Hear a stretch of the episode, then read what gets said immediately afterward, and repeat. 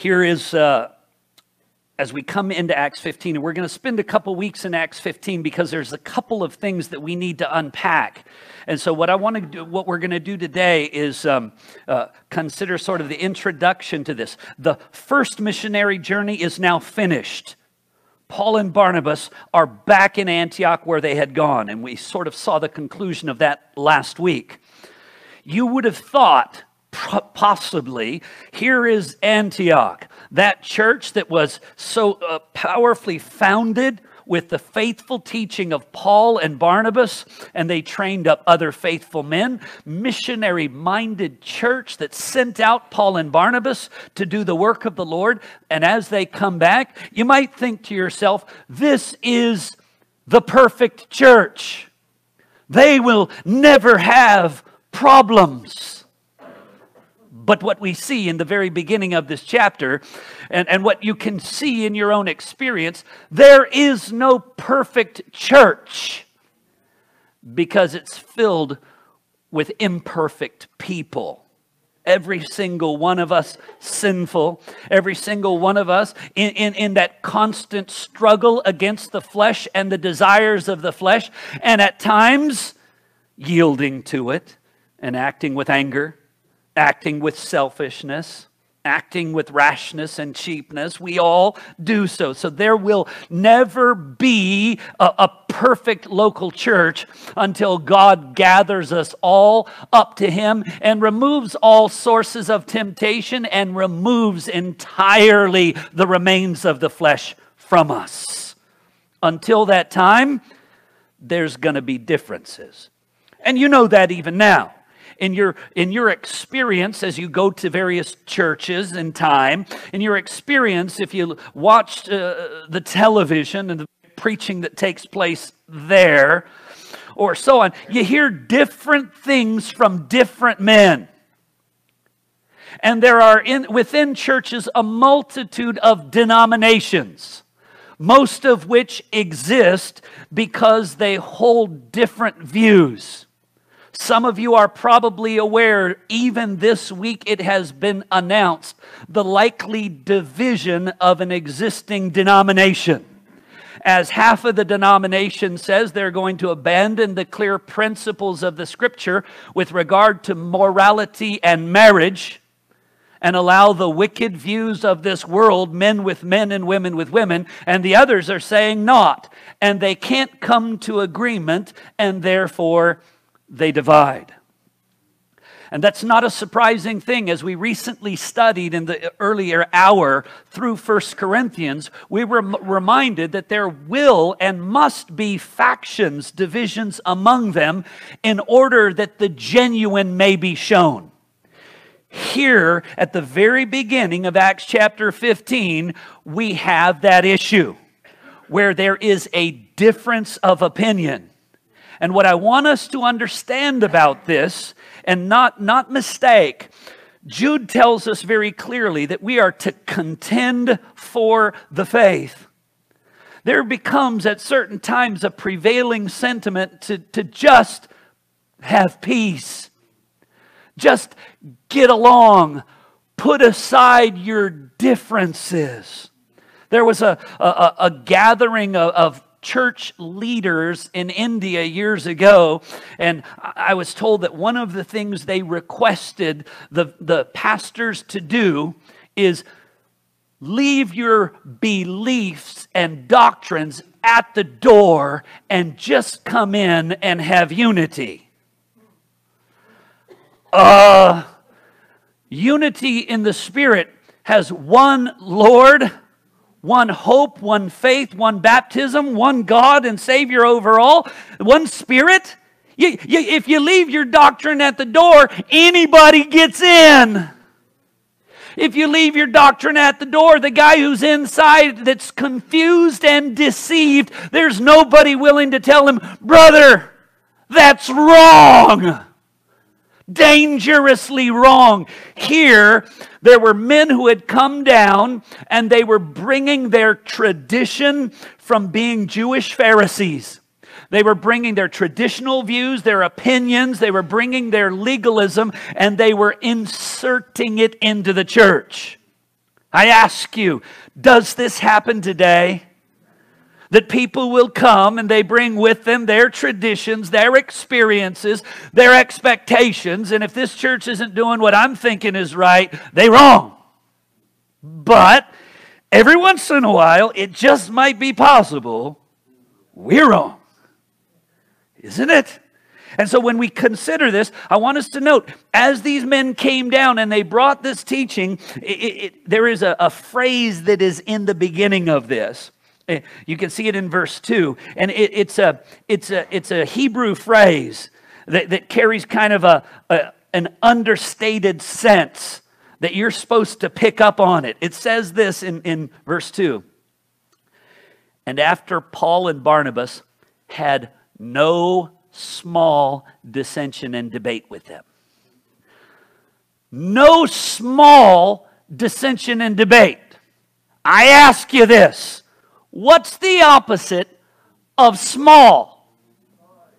If it was not small, not a small issue, not a little issue, not a brief issue, it was big, it was significant, and they went at it.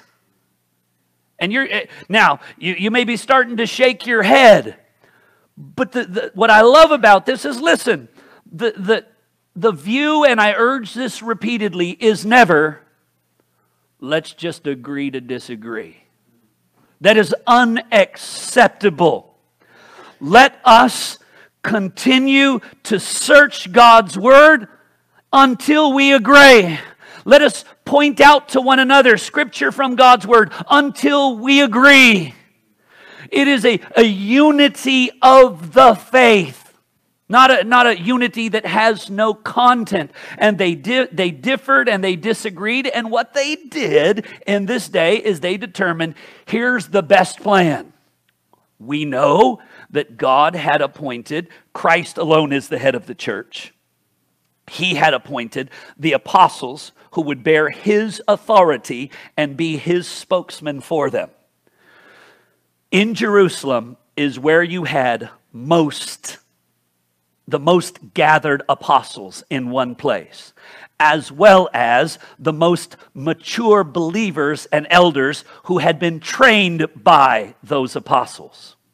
So they decided, we need to go there and figure out what we are supposed to believe once and for all.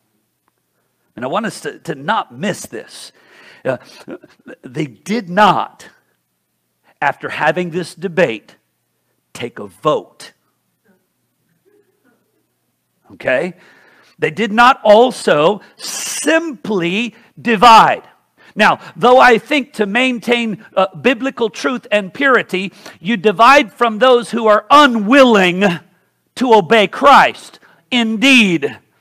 But the sad thing is, shouldn't it be at the end of the day, we all obey Christ? We all yield ourselves to the Word of God. And so Paul and Barnabas go there to Jerusalem to begin to argue and discuss this and get the clear sense, what is truth? Now I want you to notice this from verse 1.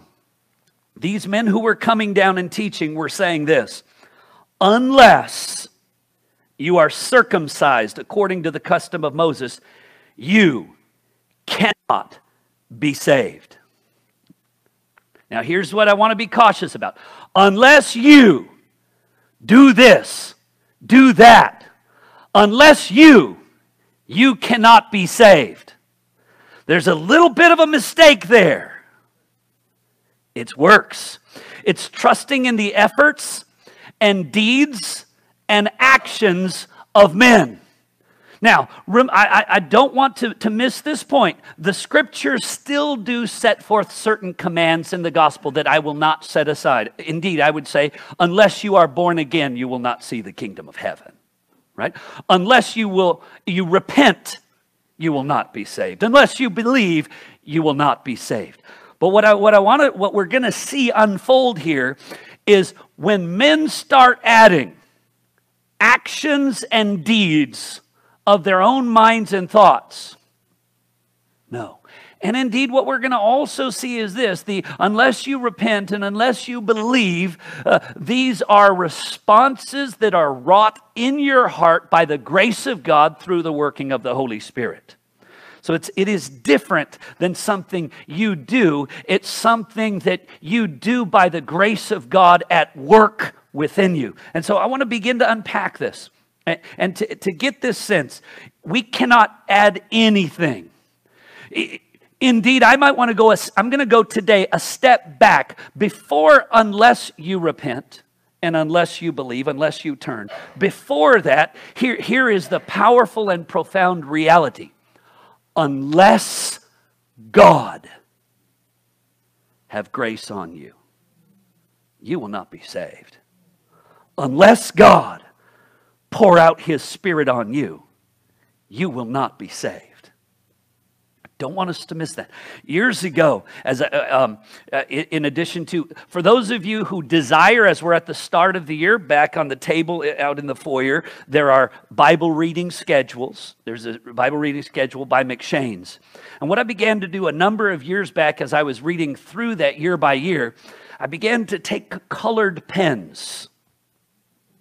I began to use the red pen to underline everywhere in my Bible where it spoke of the power of God, the sovereignty of God, the might of God, and then also the places where it spoke of the impotence of man, the weakness of man, the helplessness of man.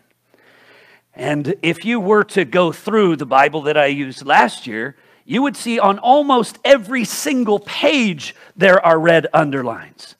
And what I want us to not miss, and I want us to focus on today, in Acts chapter 15, we'll get into next week how circumcision has nothing to do with it, how law keeping has nothing to do with it, how we're saved by grace through faith.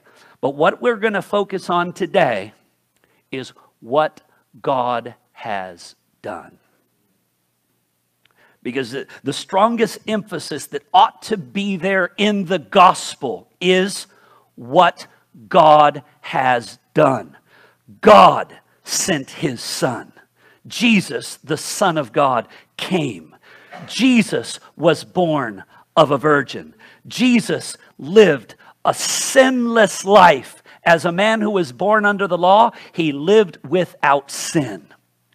Jesus went to the cross.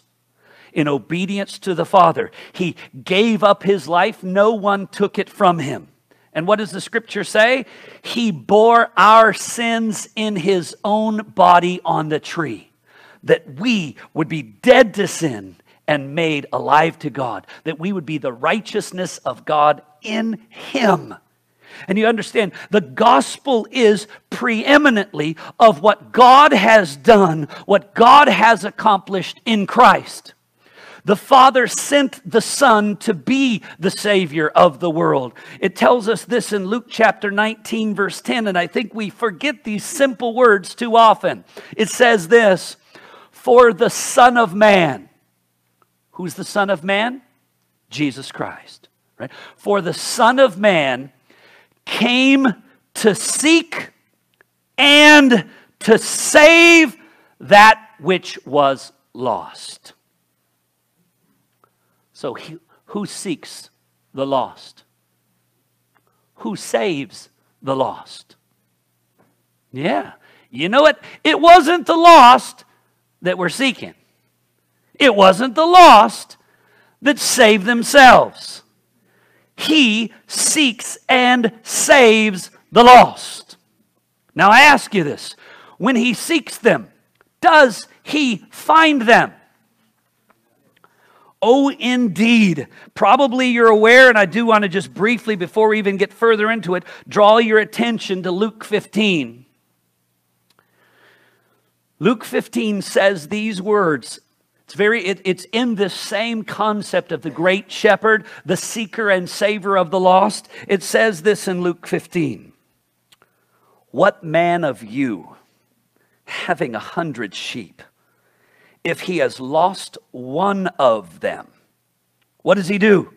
He leaves the 99 in the open field country and he goes after that lost one until he finds it. What does Jesus do? He seeks and saves the lost. And he seeks those lost sheep that the Father has given him until what? Until he finds it. But listen, it's not done. It goes on and says this. And when he has found it, he lays it on his shoulders, rejoicing. And he comes home and calls all his friends together. And his friends, and he says, rejoice with me, for I have found my sheep that was lost. You know what it's not?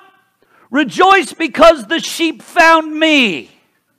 Rejoice because he found his way back home. He was wandering and yet somehow he got on the right path. Is that what happened? No, he has no idea which way to go. He's a sheep. You know, sheep are not known for their remarkable directional awareness.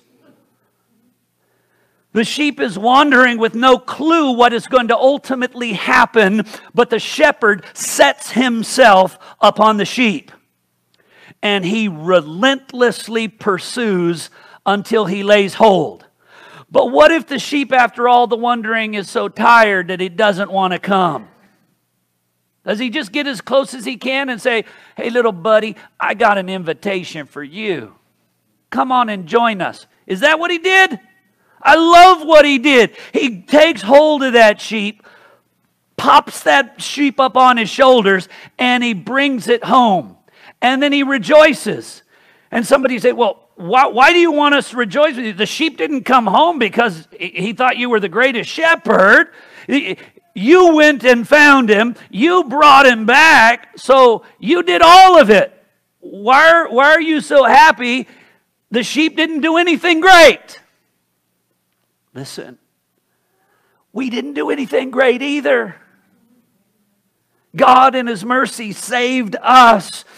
1 Timothy says these words. 1 Timothy, and this is by way of introduction. 1:15. This saying is a trustworthy statement. In the ESV, deserving full acceptance. In the King James, worthy of all acceptation. This is something everybody should know and accept. And what is it? Christ Jesus came into the world to save sinners. Amen? He didn't save the righteous. He didn't save the good. He didn't save the worthy. He didn't save the beautiful. He didn't save the intelligent. He saved who? Sinners. Like you and like me. It is a multitude of sinners who will ultimately be condemned. And it is a multitude who were but also sinners who will eventually be saved. And all because of the grace of God in Christ Jesus. He saves sinners. Sinners, right? I mean, this is one of the most simple statements. Christ saves sinners. Do we believe that? You know who does not save sinners? Preachers. Now, God is pleased to use us to deliver the message of the gospel that saves by the working of God, but the man does not save anybody. The preacher has not saved them. They have not saved themselves. God alone saves. Now, what I want you to see here, their struggle in this passage is, unless this happens, you cannot be saved. Now I want to focus in for you and show you why we're looking at this principle in Acts chapter 15. And to do so, we lay the groundwork, obviously, by going back to Acts chapter 14 for just a second in verse 27. And I remind you what it says as they got back to the church. Now, as they'd come back to the church in Antioch, while they were out doing ministry, many were saved, weren't there? Many were saved. Many were healed. Many were restored. Some were mistreated and afflicted as well. But when they come back, I remind you of what we've seen in the previous week. Acts 14:27, when they arrived and gathered the church together, they declared all that God had done with them. I don't want us to miss that. What did they declare?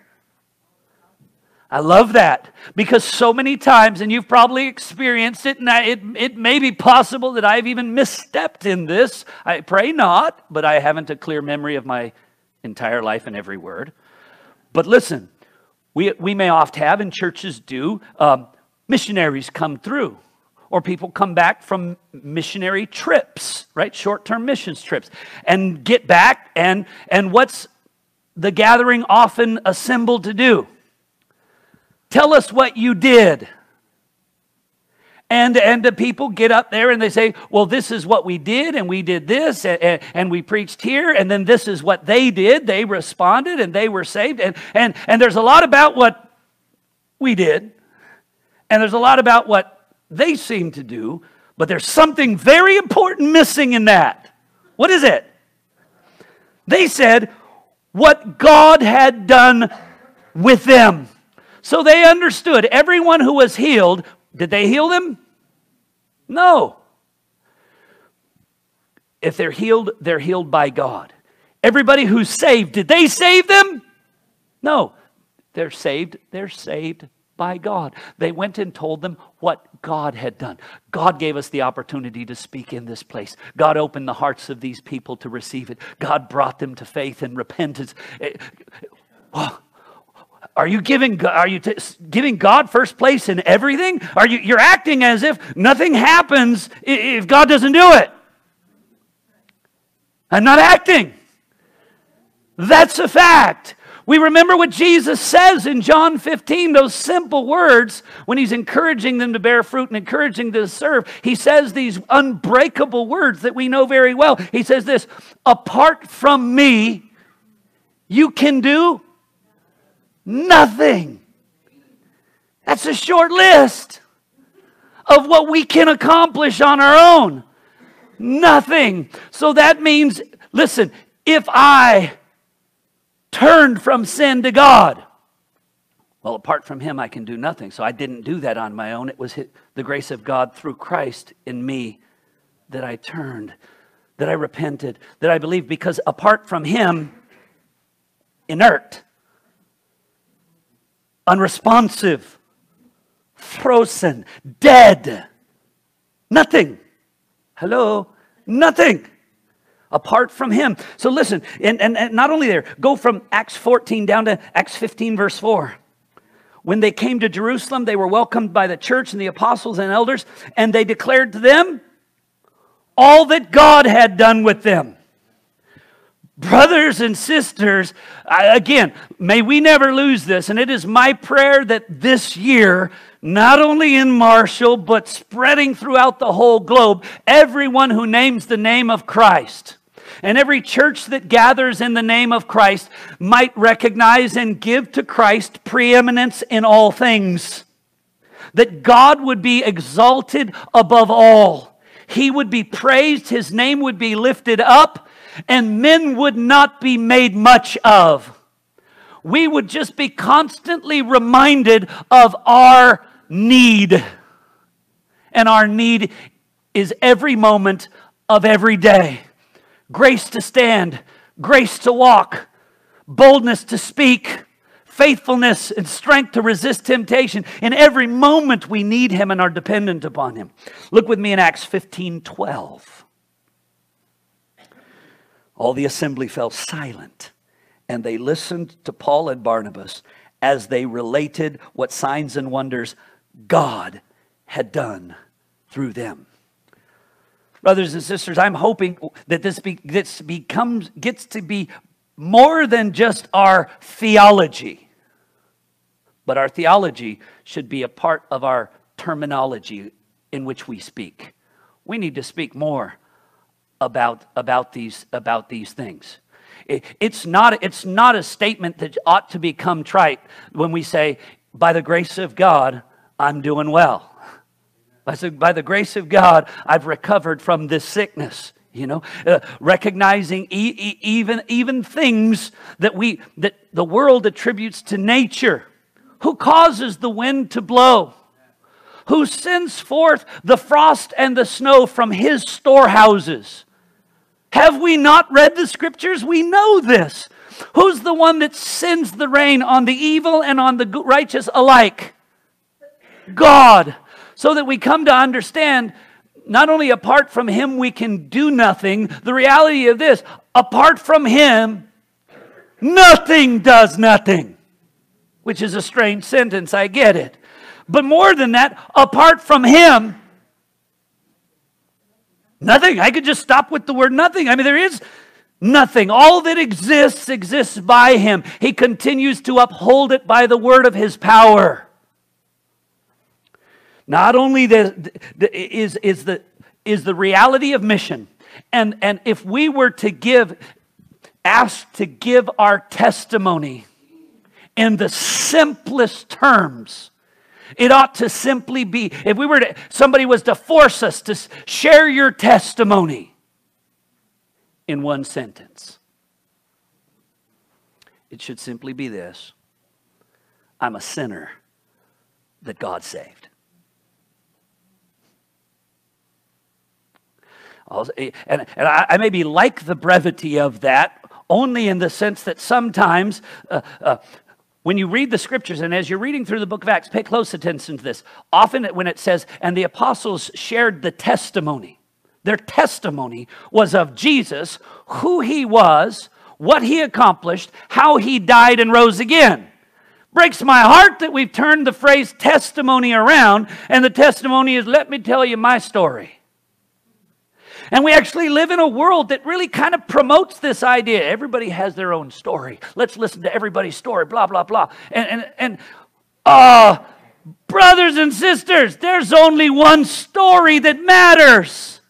And that's the story of Jesus Christ. And effectively, the facts of all of our stories are exactly the same. We were unworthy, undeserving sinners, dead in our sin, and God saved us. Amen? You know, sometimes we like to present ourselves as heroes of sin. And this has often broken my heart in hearing people's testimonies. They'll talk about, and they'll go into extreme detail about just how sinful they were. And sometimes it seems like a longing reminiscing. Where really the thinking back on the sinful worldliness of the past should make us sick. I despise who I was and what I was and what I did, and I can't believe because of who I was and what I did that God would have mercy on me. I mean, isn't that? Listen. First of all, the first main thing that we see is an emphasis on what God has done. Secondly, I want to draw your attention to verse 14. Now again, it's one of the things that begins to grip you. And if it makes you uncomfortable, wrestle with the scripture. Okay? This is what it says. Simon described for them. Simon related to them how God first visited the Gentiles. Okay, so God came, displayed himself among the nations. And what did he do? It says, to take from them a people for his own name. Okay, so here you got the nations. And what does God do? He comes and he takes. Listen, we often say with regard to life, and rightly so, the Lord gives and the Lord takes away, Blessed be the name of the Lord. Well, let's not forget this. God is the great giver, and God is the great taker as well. And listen to what it says. He didn't come here. He sends us to pronounce, and we declare what we oft call an invitation. We call people to come. We say, turn from your sins, follow Jesus, come. And it is through that preaching of the gospel that God is pleased by His Spirit to do that work. But let's not misunderstand this. God came among the nations to take a people from them for His name. You're mine, and you're mine, and you're mine. What? Well, what is the sense of this? Let me show you how other translations weirdly put it. The NIV there says, to choose a people for Himself. The New English translations say, to select from among the Gentiles a people for His name. The word is simply this, to take them. Let me show you a couple other places this word is used in this way. In Matthew chapter 5, verse 40, it says this, if anyone would sue you and take your tunic. Now, if someone is taking your tunic, is that something you really wanted to happen? No, it is. He is taking it because He has the power to take it. Listen what it says further in Matthew 15, verse 26. Jesus gives this example and He answers, it is not right to take the children's bread and throw it to the dogs. Which again, here is the children's bread and someone is what?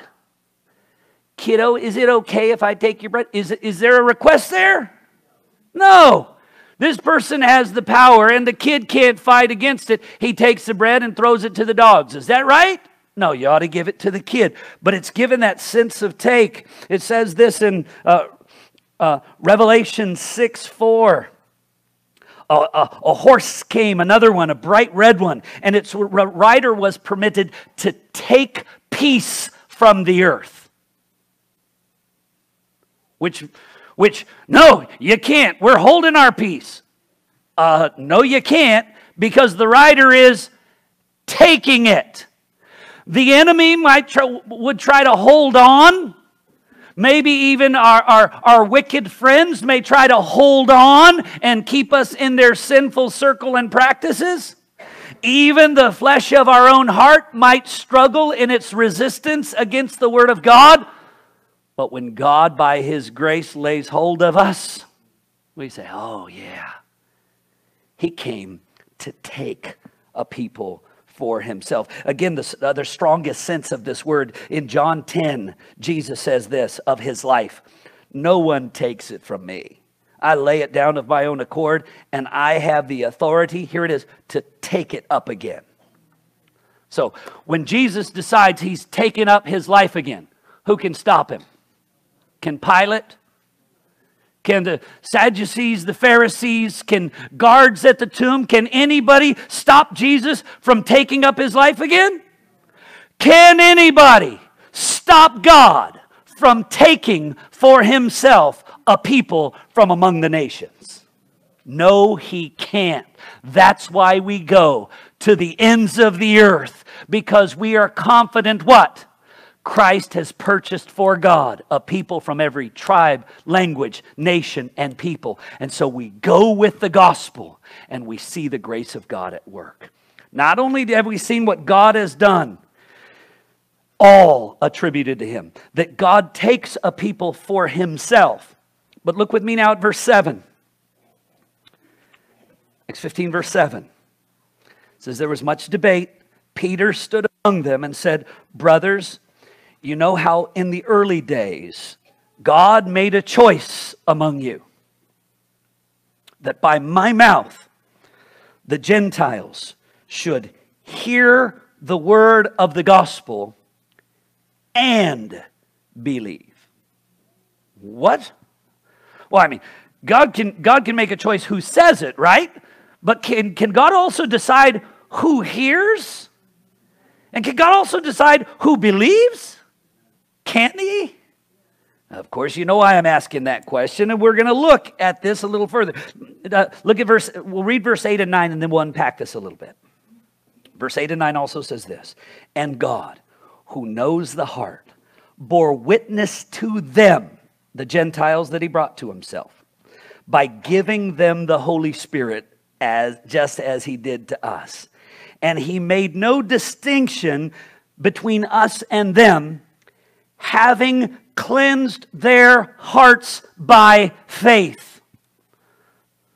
So listen closely. What was the condition of their hearts and my heart and your heart? Filth. And then what happened? He cleansed it by faith. Wait a second. I thought I believed. You did believe, because he cleansed your heart by faith. Let's unpack this a little bit more. What about our hearts? Jeremiah, you know this one. Jeremiah 17:9 says, "The heart is deceitful above all things and desperately wicked. Who can know it?" There is actually a right answer to that question. Who can know it? God. But for us, we can't know it. Why? Because it's deceitful. Our heart's telling us, you're not so bad. You don't deserve eternal punishment. There's a lot of others worse than you. You've done more good than bad. And sadly, there are people who believe their hearts. But notice this. The heart is deceitful above all things and desperately wicked. I like that King James Version. The ESV says terribly sick or something weaker like that. But let's see. Jesus describes the nature of man's heart, a descendant of Adam, in Matthew 15:19. Now, you won't like this. I don't like it, but I know it by experience. It tells us this. Matthew 15:19.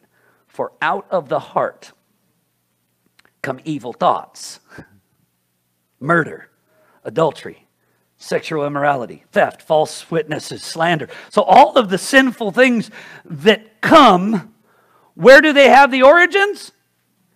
In our heart. So I've got two thoughts for you. God knows the heart. Oh no. Oh no. That sounds like it's our undoing. But see, the God who knows the heart is the God who takes our filthy heart and replaces it.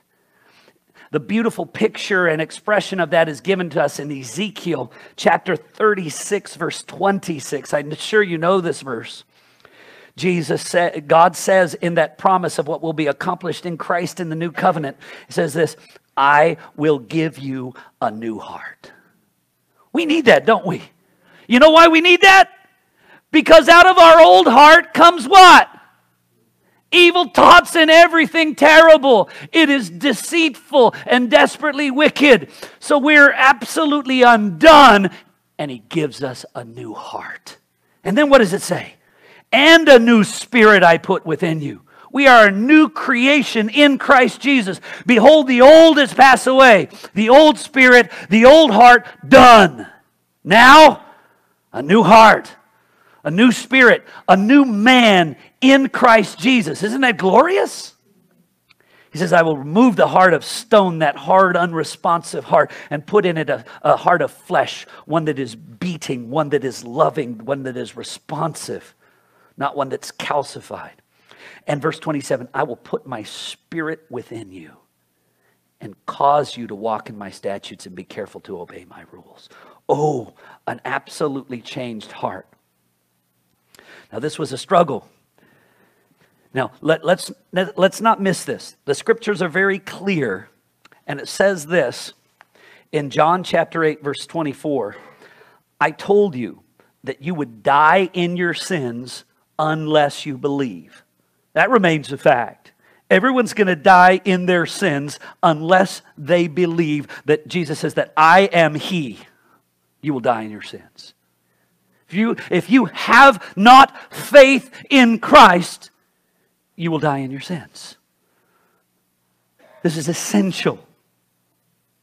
But listen further in Acts chapter 10, verse 43, it says this, to Him, that's to Christ, all the prophets bear witness that everyone who believes in Him receives forgiveness of sin through His name.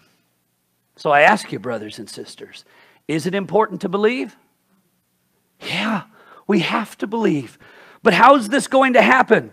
Let me remind you briefly of what it says in the end of verse 7. That the Gentiles will hear the word and believe. Now let's consider this idea, hear the word, because it's important to note this. Jesus will oft say in His teaching, and it says it even in the book of Revelations, he who has ears, let him hear. Which is, I've always found an interesting statement, because I picture everybody who's standing there listening going, yeah, we all got ears. Why is he even saying that? Because he's not talking about whether you've got these little fleshy things sticking off the side of your head.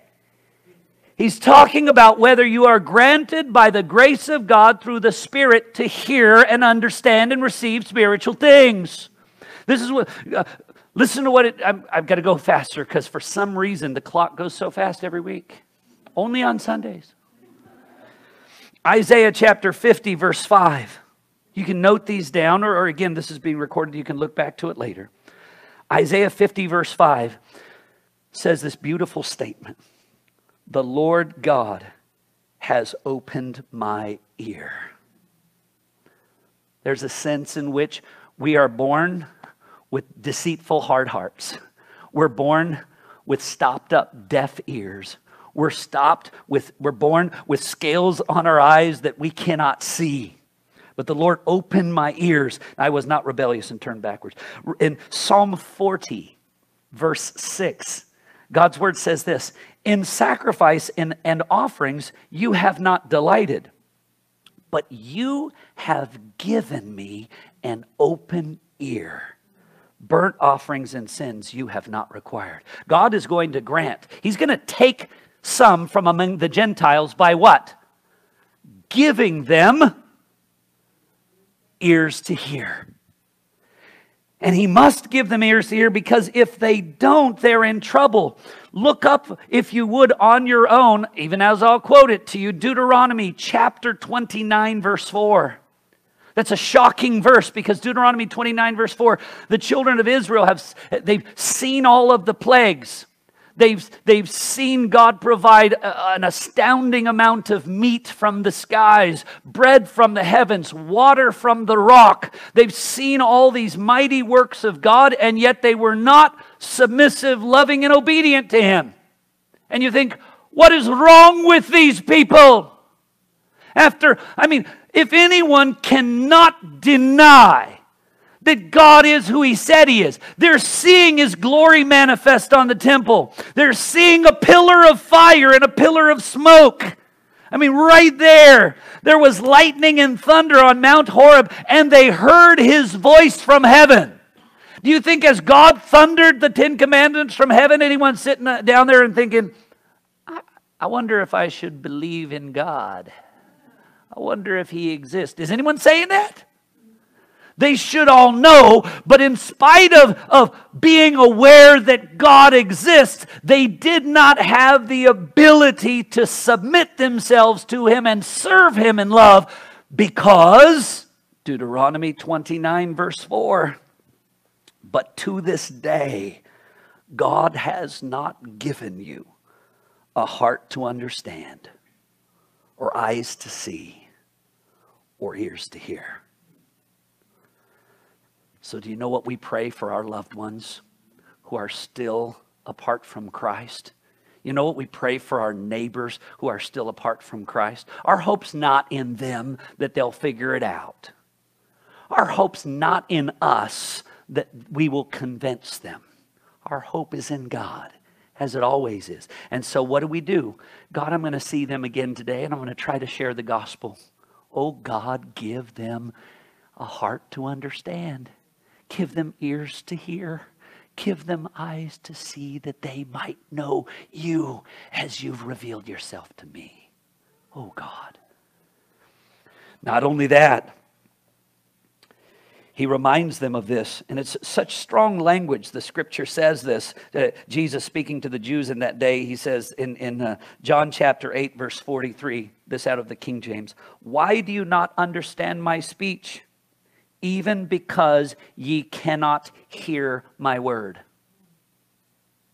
I'm saying it, and you can't hear it. Now, they could have probably repeated back to him what he said, but they weren't hearing it with understanding and faith. But then Jesus can say to his disciples, "Blessed are your eyes, for they see, and your ears, for they hear."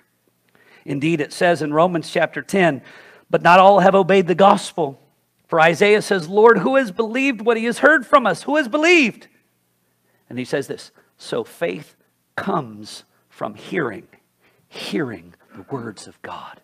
So we've got to preach the gospel, and God has to grant them hearing. And so we plead with him. But not only did God grant that they would hear, but that they would hear and believe. We're going to have to move on to that as quickly as we can today. Jesus says in John chapter 10, verse 26, "But you do not believe because you're not among my sheep."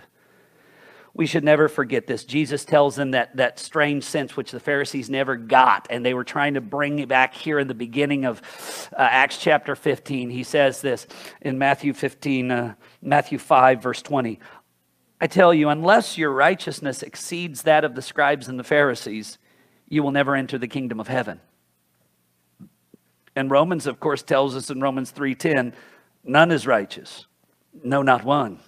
There is none who understands. There is none who seeks after God." So if your righteousness doesn't exceed that of the Pharisees, you will not see the kingdom of God. Then how is it going to happen? The reality is what? You have to be granted to be clothed in the righteousness of Christ. And that is done by grace through faith. It tells us this in James chapter 1, verse 18. "Of his own will, he brought us forth by the word of truth." Oh, yeah. By the exercise of his will, he took us. "We were children of wrath just like the rest. We were dead in our trespasses and sin. Even while we were yet enemies and sinners, he made us alive in Christ Jesus." So powerful the words. Again, as our time runs down, just one more verse I just want to set before you as we're closing in time. 2 Peter chapter 1, verse 1 sets forth this amazing sentence. So amazing that we read it really quickly without ever concentrating on, because it's just mind-blowing. Simon Peter writes, and he says, Simon Peter, 2 Peter 1:1, "a servant and apostle of Jesus Christ, to those," he writes, "to those who have obtained a faith of equal standing with ours." Now, what's funny is the scriptures say, by grace you are saved through faith, and that not of yourself. It is the gift of God. So where did faith come? It was a gift of God. You have obtained faith. The modern church says, put your faith in Jesus. What? You don't put your faith anywhere. He puts faith in you and you believe. He gives sight and you see. He gives hearing and you hear. He gives faith and you believe. He gives a new heart and you are cleansed. But listen, it says this, "to those who have obtained a faith of equal standing with ours." That word "obtained" there is a word that simply means this. I'm going to read straight out of a lexicon. It's that which comes to someone always apart from his own efforts. Even it is commonly used in scriptures as what is given by the casting of lots. The lot is cast, and the lot says, this portion of the land will be given to Judah. Well, the lot is cast. What did Judah do? What did Manasseh do? What did these tribes do that specifically they got that allotment? It was allotted by lot. And you cast the lot. Is that just random?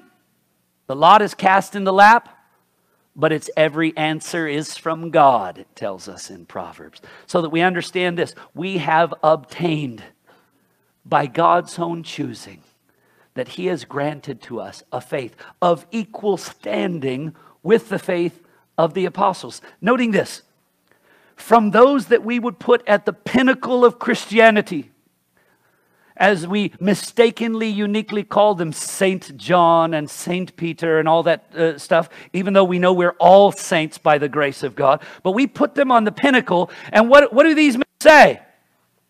With regard to our acceptance with God, our standing with God, it's because of the same faith. We may have more authority in God's design for the structure and order of the church, but our only hope is nothing of us, but all of God. Oh, our time has run out. So basically we saw today what God, everything is what God had done, that God was taking for Himself the people. God made the choice who would speak. God was going to grant some to hear. God was going to grant them to believe. God is the one who knows hearts. God is the giver of hearts, the maker of new hearts. Indeed, I might simplify it all by saying these simple words. God saves sinners. Let's pray.